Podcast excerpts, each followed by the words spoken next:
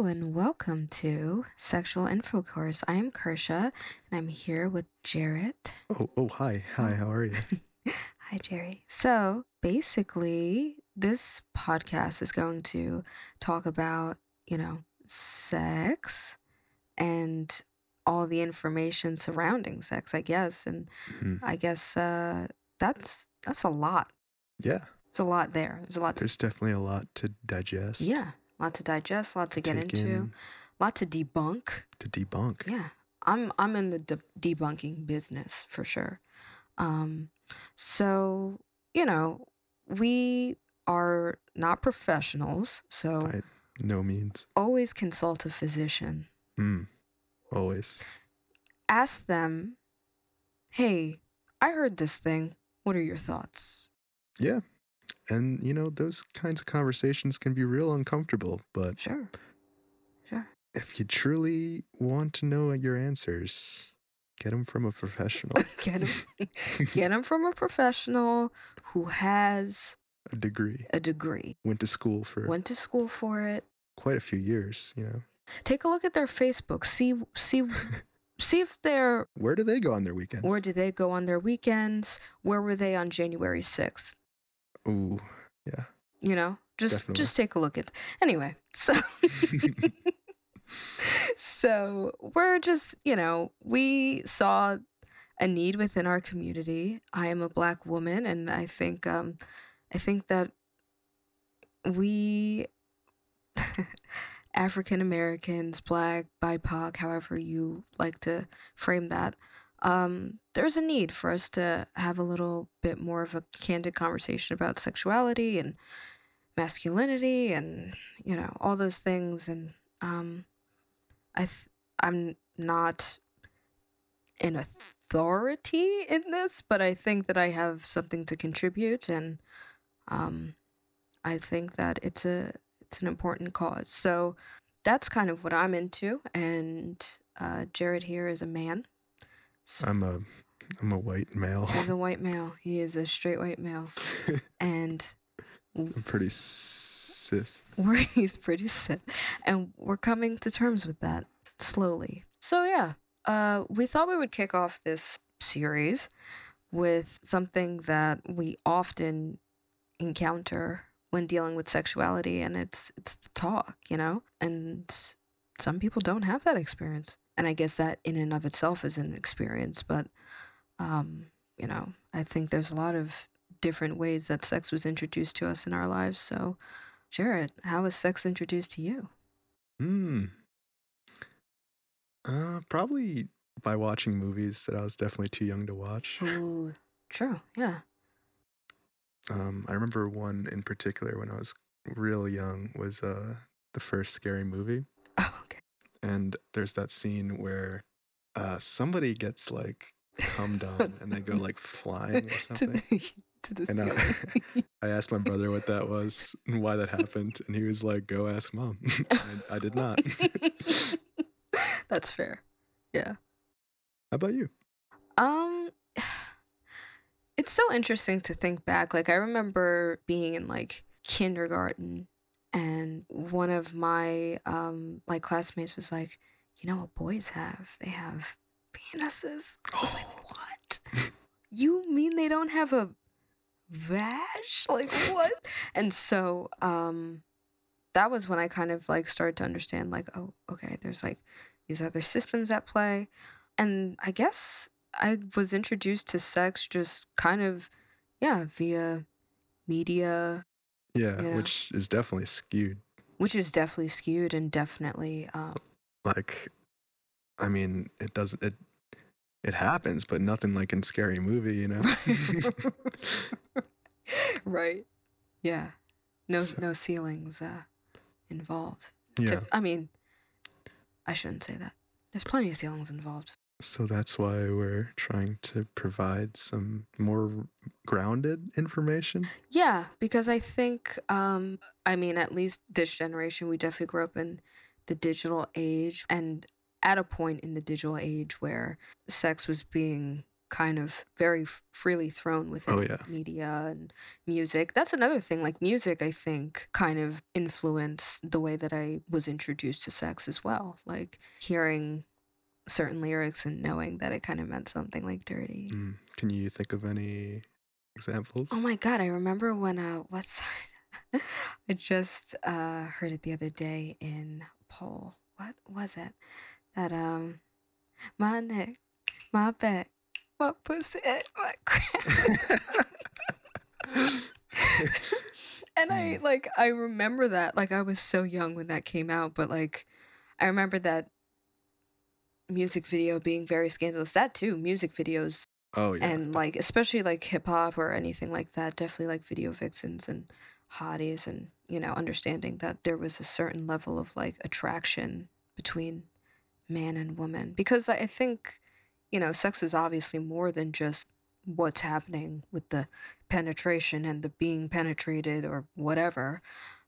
It's also everything that leads up to that attraction and interaction and courting and, you know, dates and all that. So yeah, I think that a lot of people have been introduced to sex in a very like offhandish way. And maybe for a lot of people, they weren't really introduced to it until, you know, in school when we had our sex ed classes. If you had sex ed classes, because that's not necessarily mandatory in every state. I mean, we're in New Jersey.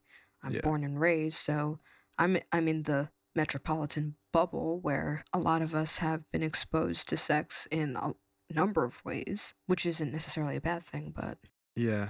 I remember it was in like third grade, I think. Mm-hmm. It like split everyone up by sex and then just kind of... Divided and conquered, you guys. No, they played us a video. Uh-oh. And they said, if anyone laughs, you're going to get kicked out. And then I was just trying not to laugh the entire time. I wasn't taking anything in. Right. So I don't know. It's hard because you definitely have to expose people, but when do you know when a person's like ready to be exposed? That's fair. Or maybe it just like needs to be like more subtle like throughout childhood. I don't know. Yeah, I mean, listen. Definitely excited to explore the topic more. Absolutely. And I think even by saying like, don't laugh at this, like that's giving an impression to someone without them even interacting with the media or whatever. Mm-hmm. You... Like, if I'm like, don't be scared of this movie that I'm about to put on, and then I put something on, like, you're going to be like, I'm scared. I'm already scared. Yeah. So, yeah, that's definitely, again, like a skewed way of interacting with sex at a young age. So I think basically what this episode is going to be is just what they missed when they were talking to you about sex at that age, and kind of if you're introducing someone, maybe there's some ideas for how you can go about doing it in a way that is beneficial to them actually understanding what sex is about and the importance of taking it seriously or not, or however you view sex. But yeah, I feel like the talk is an element of our culture that is often depicted as very uncomfortable, and I don't think it has to be. I think we can just have conversations with people at any age. Yeah, it's a natural thing that like I feel like in many ways you're like taught. I mean, it all depends on your like experience, obviously. For sure. I don't know. Sometimes it definitely gets seen as something like explicit. Yeah. I mean, we live in America, which is inherently pretty puritanical, and we definitely have a way of talking about sex that is, even I think sometimes when we're trying to be educational and informative about it, there's still kind of like this like quote unquote lewd way of talking about it. And it's like, that's not really necessary. We can just talk about it like, I have lungs, therefore I breathe. I have a vagina, therefore I like to get. You know, it doesn't have to be like this weird thing. Yeah. Let's just drop all that, you know? Just drop all that. Just drop in. Learn. Let's just learn. Learn. Engage.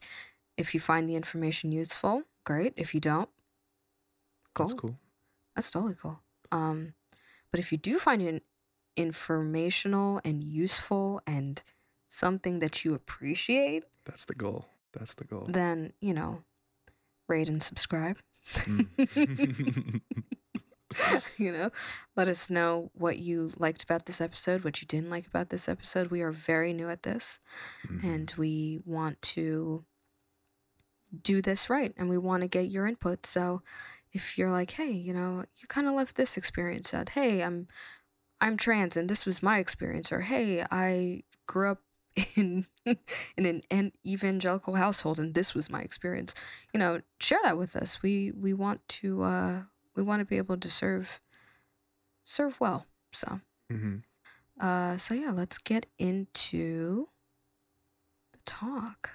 Let's do it. Yay. Okay. So Shayne, thank you so much for joining us today. Hi. Thank you so much. My pleasure. So just to kind of give some background, I know Shayne because I started pole dancing and she was my instructor at one point, which was awesome. And so the reason I even thought to bring you on today was because I remember this had to be a year or so ago. You were mentioning that you work in the sexual education area of life. So, yeah. I guess, you know, we just kind of want to talk to you about, you know, what that was like. I know that you worked with a little bit of a higher age demographic when it came to sex education. So kind of want to talk to you about what that was like and, you know, obviously your experiences and all that. So to start, how did you get into the sexual education game? So forgive me, I'm going to talk like in circles, I'm sure, and long, because that's who I am. But I think I started originally by having a passion I took a human sexuality course in college. And then from there, like, that was the reason I stayed in college. Like, I was going to drop out. I was fully convinced. I was like, this is not for me. I hate school. And then I took this one course and I was like, so inspired by this realm of like, you know, health that nobody talks about and nobody like, you know, dives into. And then there's so much withheld information. So I was like, I really want to get involved in this because I tend to like uncovering things and like those types of, you know, topics. Yeah. And so I ended up pursuing like everything I could in college that was related to that. So when I came to Rutgers, you know, the first course I found that was like sexual health advocacy, I was like, let me get involved in, had no idea that it ended up being a job on campus where you did sex education throughout the whole campus. So that was really my first exposure in it. And it was a lot. And it was really, really like thorough, really cool. I love doing that. And then from there, I kind of just kept, you know, like you network. And I started going to like HPG meetings in New Jersey, which are like the, oh my God, I'm blanking on what it actually means, but it's an HIV prevention group. Oh, that's literally okay. HPG. There you go. There's the answer. I'm like, oh no, I forgot the name. Let me just say it. So I started doing that. And then like from there, I became an HIV test counselor. And then I interned in NORC, which is still my favorite experience in sex ed as it was. But from there, yeah, I just kept going. And then I started doing podcast interviews and stuff. And I just kept finding my way into like little opportunities because there is no path in this field. And I've learned that there's nothing that's like, you know, like here, start here and then become a sex educator. Like nothing. Wow. Wow. So that's really incredible that you took it, because honestly, my whole interest in this topic started with the human sexuality class as well. I was at Rutgers at the time, and it was one of those like, you know, gen ed courses. And I was like, well, it's general education, but like how many people actually know about the finer details of human sexuality and what it means. And, you know, you think you get this experience in middle school where you get sex ed, quote unquote, but it was fascinating because here I was 18, thought I knew so much about sex and I was always so comfortable with that topic. And I was pushed out of my comfort zone. I was exposed to things I had like no idea about. And so for you, like both sides as the person who was finding out about sexuality on a deeper level at the age you were, and also now as an educator, like what would you say is the concepts that I think that I guess they miss in middle school? Like what do you feel that your students or you as a student were like exposed to at that higher level sex ed? Where I'm from, I had awful sex ed. Like I've learned, you know, going through the years because I didn't even have sex ed in middle school. Like we got it senior year of high school. That's it. And it was the last semester. Like, yeah. Atrocious. I like no words to how bad it is. But and I find that that's such a common experience. You know, when I teach workshops, the first thing I ask is like, you know, how do you feel like your sex ed was? And everyone is like, absolutely terrible, you know? Yeah. So it's so common. But for me, I think middle school, ironically, you know, I'll expose myself here, but I was having sex by the time I was in 8th grade. So like I was clueless to consent, I think being the most important for me. Sure.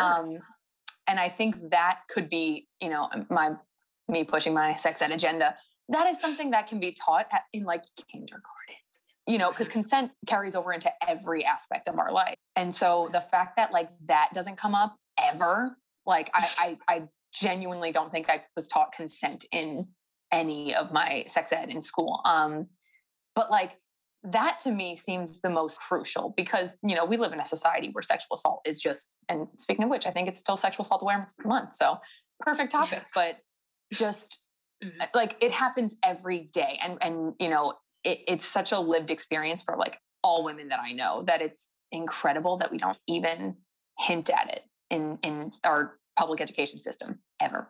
Absolutely. Yeah. And, you know, for this episode, that's something that I was, because it's more about the talk and people's introduction into sex. And I also have realized that consent did not come up at any point for any reason. I mean, rape came up for sure, but consent wasn't part of that conversation. And except in the after the fact, or they didn't get this. And it's like, well, we step before that, you know?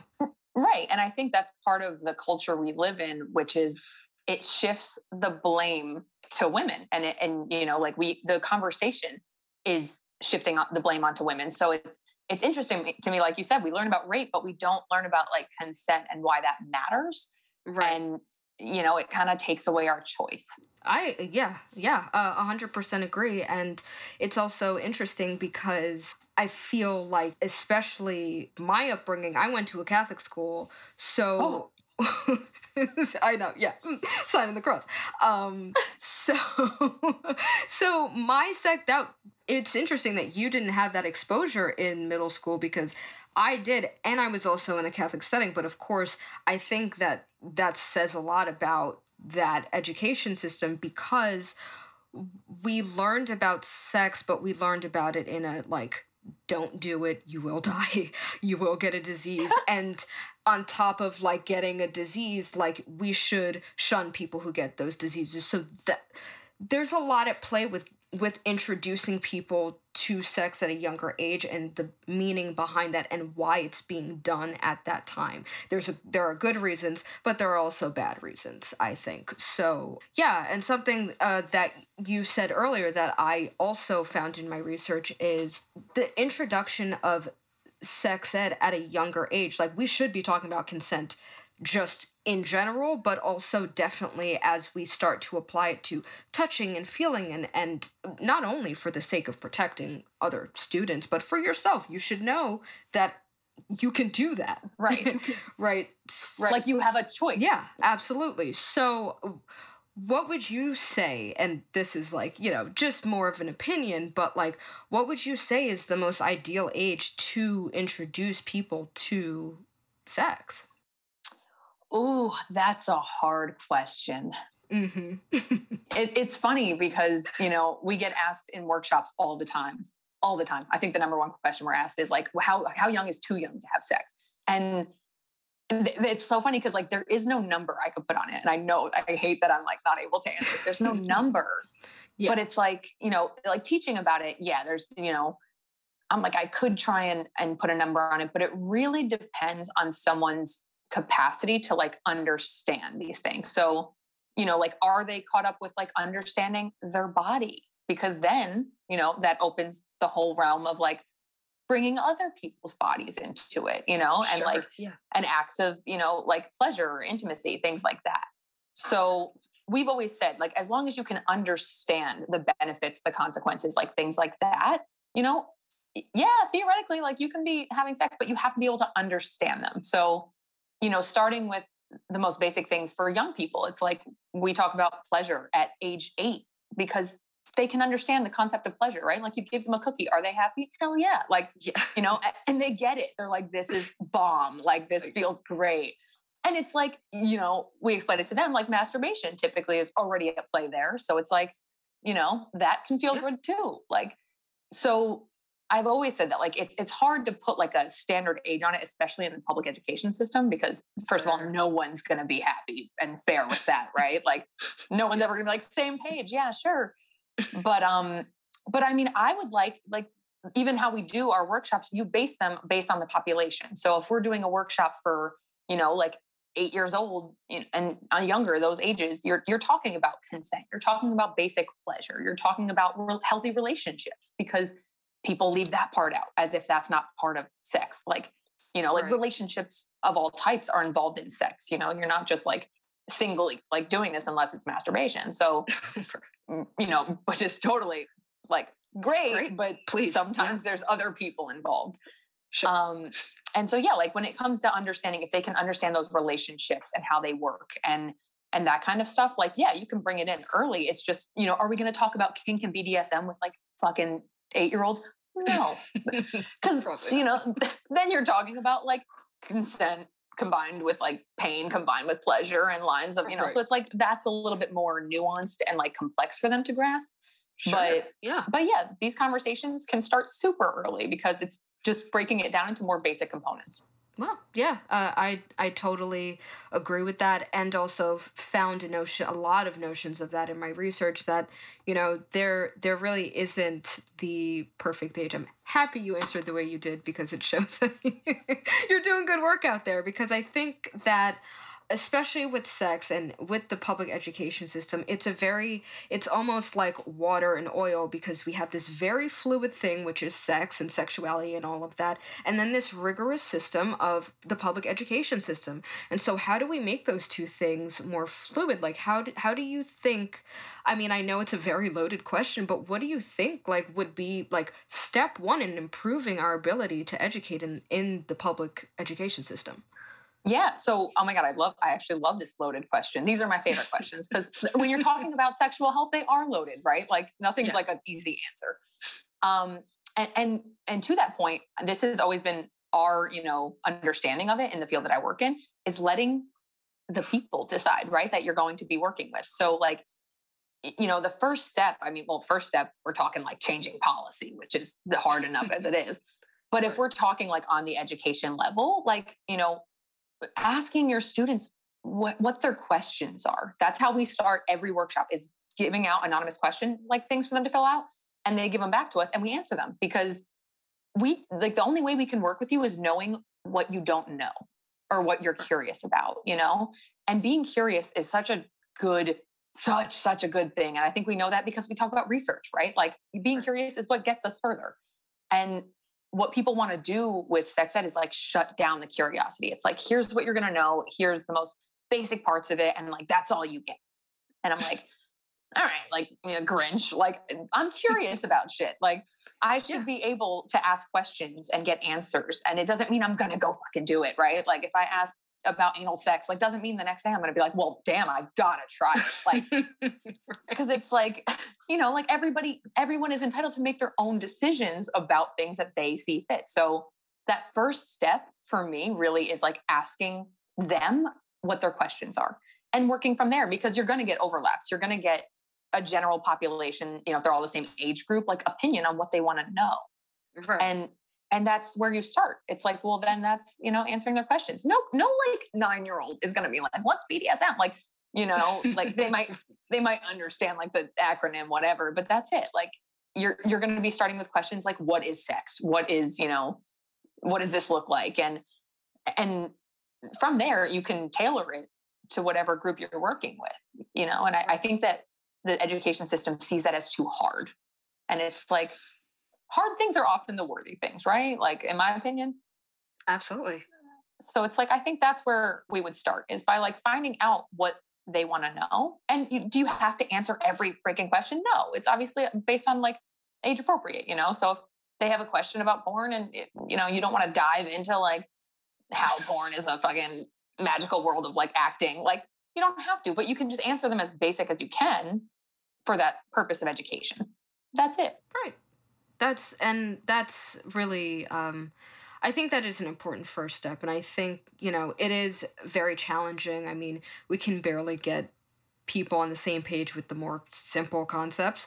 So, you know, I'd imagine that, you know, talking about sex is what makes it all the more difficult and loaded, because then you're dealing with religion. You're dealing with parents who don't want their kids to know about sex yet. They think that it's this bad thing, which I'm sure we can go back and forth about how not correct that is. But I think that we live in such a puritanical place as well. I think that is very yes. Like, I think that is something that we haven't really come to grips with. Like, we think that we're so liberated sexually sometimes, and it's like, I hate to break it to myself sometimes. I'm like, you're really not, like, you have these ideas that are chained to you exploring this topic. And so, as someone who's maybe educating themselves about sex, what would you say to someone like that? Like, how would you recommend someone go about exploring their sexuality?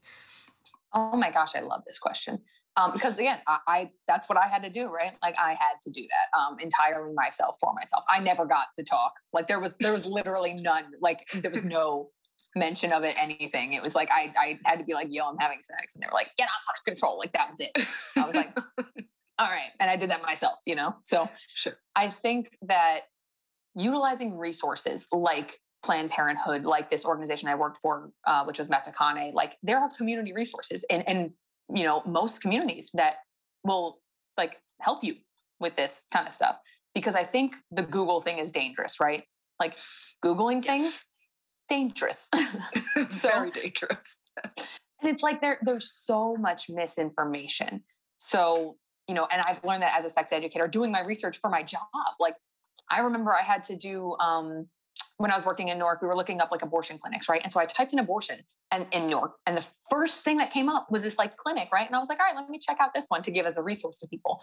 And I open it, and it's a crisis pregnancy center, which, if you're not familiar with those, are centers that coax you into thinking you're going to get an abortion. They bring you in, and then they completely try and, like, demoralize you and, like, shame you into not getting an abortion. They don't offer abortion services at all. So it's literally like a trick organization. And these exist all over the country. They are horrifying things. But if you're a 16, the whole point of this project was for me to be a 16-year-old girl, you know, looking at the internet. If I Google abortion in Newark, that's what's coming up first. So wow. It's like, you know, like that, how are you supposed to have access to even accurate information if that's your option, right? Because they know how to use keywords and shit, and it's awful.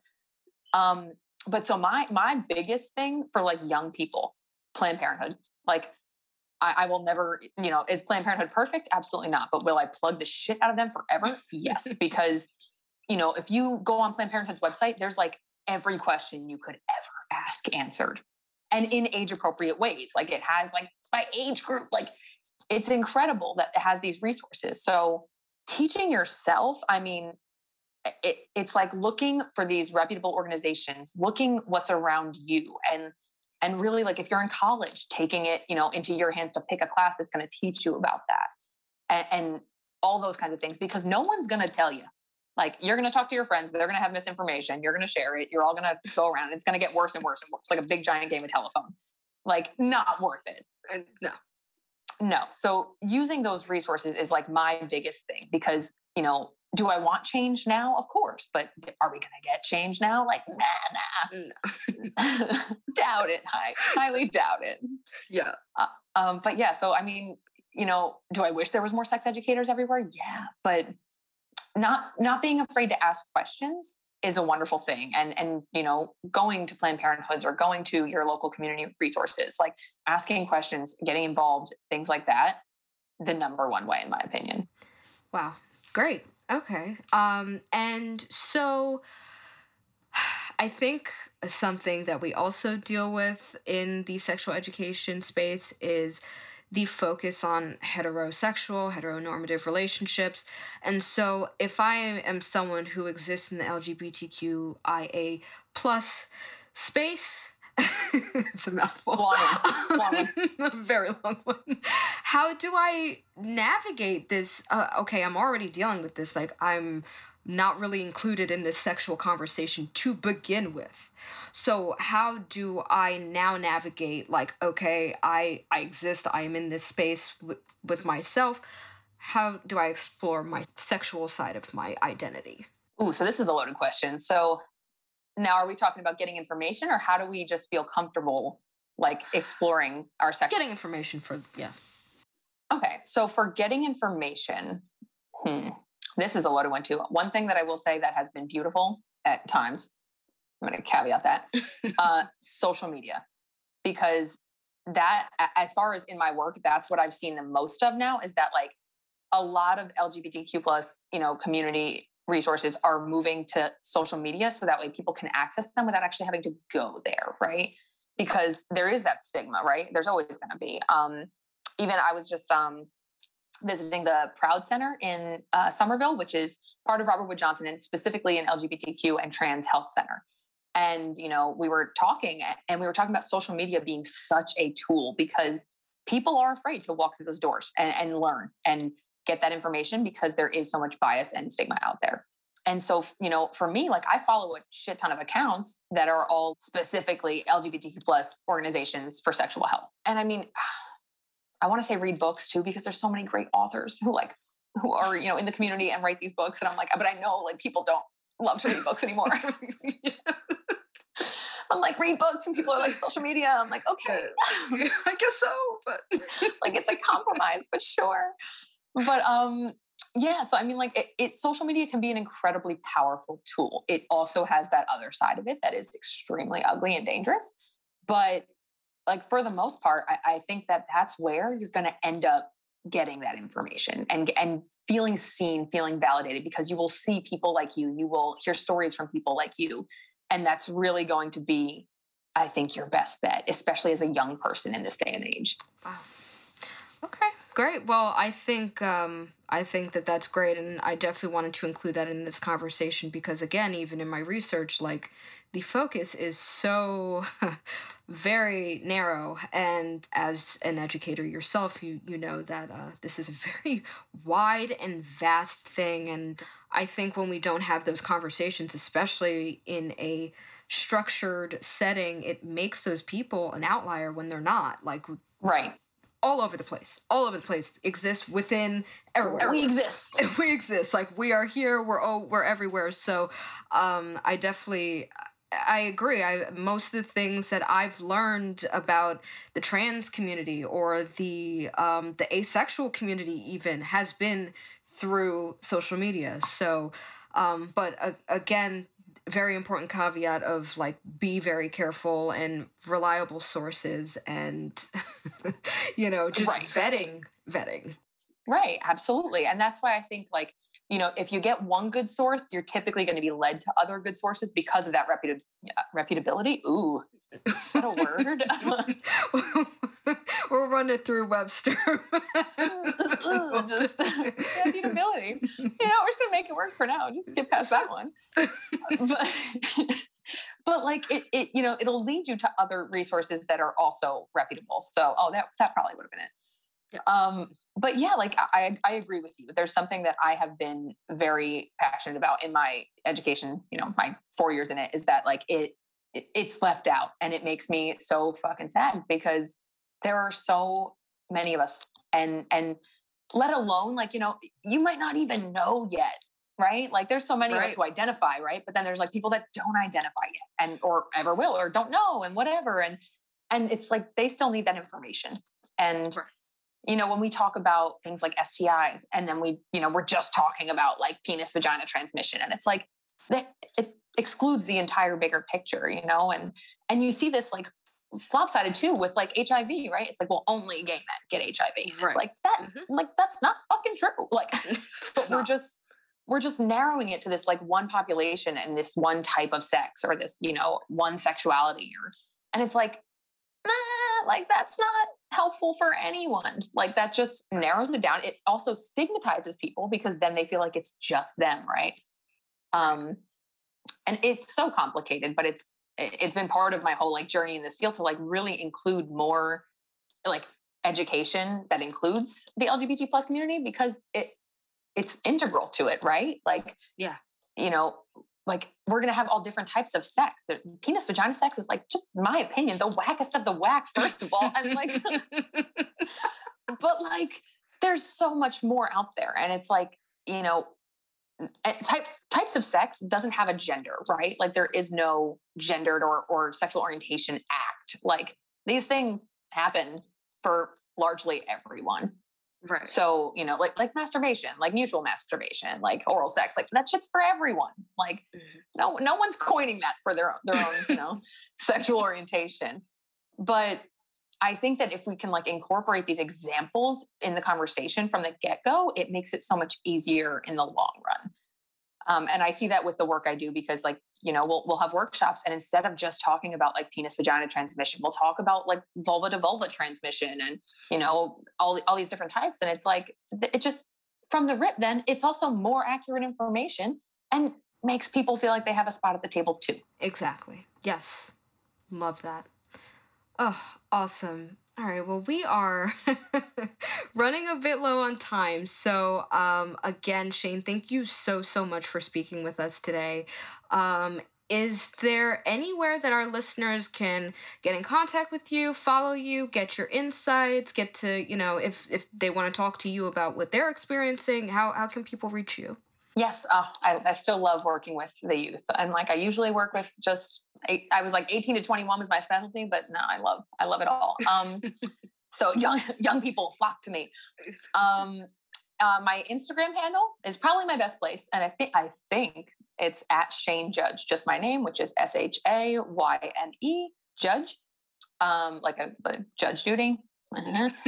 I'm so used to this at this point. I'm like Judge Judy. But yeah, that would be probably the best place to reach me at. My email is shanemjudge@gmail.com if you want to email me. And anything like that. I don't really use Twitter. I probably should, but but I'm off that grid. But yeah, no, I more than welcome questions and all kinds of things like that. I am private, so you will have to follow to request me. That's all right. No worries. Or you can come to my pole class. There you go. Yes. Which I need to do myself. I miss flowing with you so much. And I'm grateful that we met in that setting because, you know, as you know, pole dancing is very liberating. And that was part of my sexual journey of accepting myself, like sensually and what have you. So yeah, I would love to see your beautiful face again. Oh my God, I know. It's so good seeing you right now. I'm just like, it's been so long. Like I'm hugging you. All right. If we have 2 seconds, I was going to say, you just said something super powerful that pole dancing connected you to your sexuality as well. And I love that because oftentimes the conversation is that it connects to your sensuality, but I think it extends beyond that.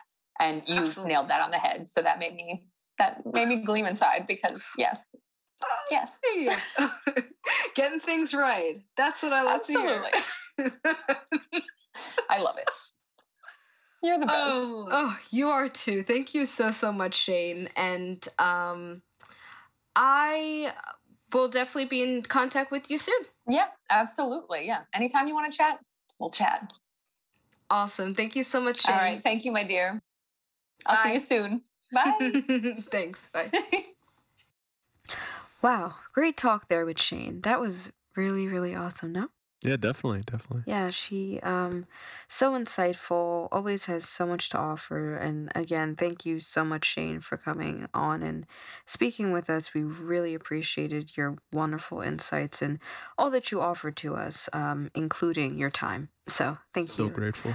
And yeah, if any of you want to reach out to her, she is available via the resources that she provided. She's really, really very solid. So if you are curious or really want to reach out to someone, please feel free to do so. What was like the biggest takeaway you got from the interview? For me, I was shocked and devastated to hear about that like fake abortion clinic thing. That's the biggest thing I take away. I was like, holy shit. Yeah, honestly. Like the fact that that's like what some people are getting as like their base knowledge, like that's the first thing they're looking up when it comes to like abortions, and they're coming across like a place like that. Yeah. Yeah. That's really terrifying. Yeah. And, you know, if she could have fallen into that trap, you know, imagine. So I was very shocked by that. Really enjoyed knowing that, though, like really enjoyed the process of learning that, because again, that's the point of this podcast, is you're constantly learning about what's out there, and it's everything that affects your sexuality. So, you know, if anyone's ever in that situation, that's something you absolutely have to be cognizant of. And it's just a really great testament that I learned that, because that was something I had no idea about and learned from her. So that shows like how dangerous it is to like try to have your kids learn about sex from the internet or whatever. Yes. Yeah. Or even try to educate yourself about sex through the internet, because you really could get yourself into a bit of a pickle. So how about you, Jerry? What was your takeaway? What you like? You stole mine. That was mine. Yeah. Yeah. I totally see that. I mean, everything else, you know, again, was stuff that really lined up with our research. So I'm glad to hear like the women's perspective when it comes to sex ed, and like the fact that consent isn't really taught in school. I think that's really important. And it's something that like, I think a lot of people aren't even like, it's not like an obvious thing. At least like to men, I never would have, like, if I didn't hear her say that or heard you talk about it in the past, like I would never even have thought about that. But it's very true. And it's something that should be dealt with. Sorry. No, I totally agree. And I, it's great that you picked that up, because yeah, honestly, it's something that isn't touched on really at all. And, you know, as Shayne was saying, it really does put a lot of the weight on a woman to figure that out on her own. Mm-hmm. And it's not great. It's really not great. So, yeah, that's a really great takeaway. Another thing that I found very fascinating about the interview was, at one instance, we were talking about people who fall along the more heterosexual area of the sexuality spectrum, and we were saying, you know, don't go to the internet, don't learn about sexuality, like, through those resources. Here are people that you can talk to and foundations that are available. And yet, when we were talking about people who are within the LGBTQ area of the sexual orientation spectrum, it was like, well, your best resources are social media and the internet. And it's like, what does that mean? Yeah, that was very surprising. Yeah. It makes sense, but like at the same time, it's like, that's really fucked that there's not like a better option out there than fucking social media. Right. I mean, the fact that social media is your best. Like, it's great to have like community for sure, but like, absolutely. Also, like, the internet is just filled with so much, like, just garbage that, like, a lot of things can be blurred. A lot of lines. I agree. I totally agree. I mean, most of the things that I've learned about regarding my sexuality and where it falls along that spectrum has been through social media. And, you know, there are really great resources out there, really great accounts to follow. And that's good and well, but I guess in a sense, I just worry about the credibility of those resources. Yeah. And if you're not really into social media, then where does that leave you? Like, if I'm not into social media, I can go to a Planned Parenthood and learn a lot about things that fall into the, again, more heteronormative side of the spectrum. But for those of us who exist on this other end of the spectrum, where does that leave us with our own education? So, you know, I did look into, in my research, I did look into resources that were available for trans people who are now rediscovering, you know, their sex life. It's a completely different experience now. And I mean, it was slim pickings for sure, you know, and that's fine. It made research very easy for me, but it's rough. Yeah, it's rough. And it's something that I would really like to see change, because I think that's what makes the heterosexual side of the spectrum seem more normal, because there are more institutions built supporting that, or supporting people exploring that and understanding that, than there is for people who fall anywhere else on the spectrum. Mm-hmm, definitely. I hope to see that change. We'll see. We shall see. So, as we discussed throughout this episode and through our interview with Shayne, sexual education is something that is a consistent process. It's not something that you ever really know every single thing about. You're constantly changing and shifting. As you learn more about the world, as your body ages, you will have different sexual experiences. You will maybe come across things that you didn't come across when you were younger and gain new understandings. So it is a lifelong process. In my research, I found that there was sexual education for people who are experiencing menopause, or, you know, 50 and up sexual education. So it's a long-term process, and something that you have to be patient with within yourself, so that you can get a really good understanding of where you fall. And it's never static. You can be somewhere at one point and somewhere else at another point of your life, and that's okay. You never have to settle for just one understanding of sex and sexuality. And we learned that here. There's a lot, so I'm feeling grateful about that. And Jerry, what was your favorite takeaway? I liked when you sang that song. Can you sing it again? I refuse. But yes, learning about sex through media. I mean, we both had that experience, but yeah, that was interesting. I wonder if that's like the same for a lot of people.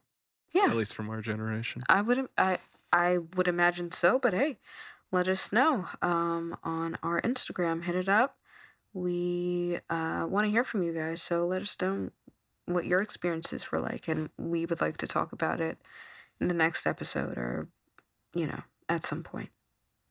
Thank you guys for joining us. We hope to talk to you guys again soon. Follow us on social media, rate and subscribe, tell your friends, write a letter to your pen pal who you haven't spoken to in like 15 years and say, hey, I heard this podcast, you should check it out. Practice safe sex. Practice safe sex. Always. Yeah. If you can. If you can.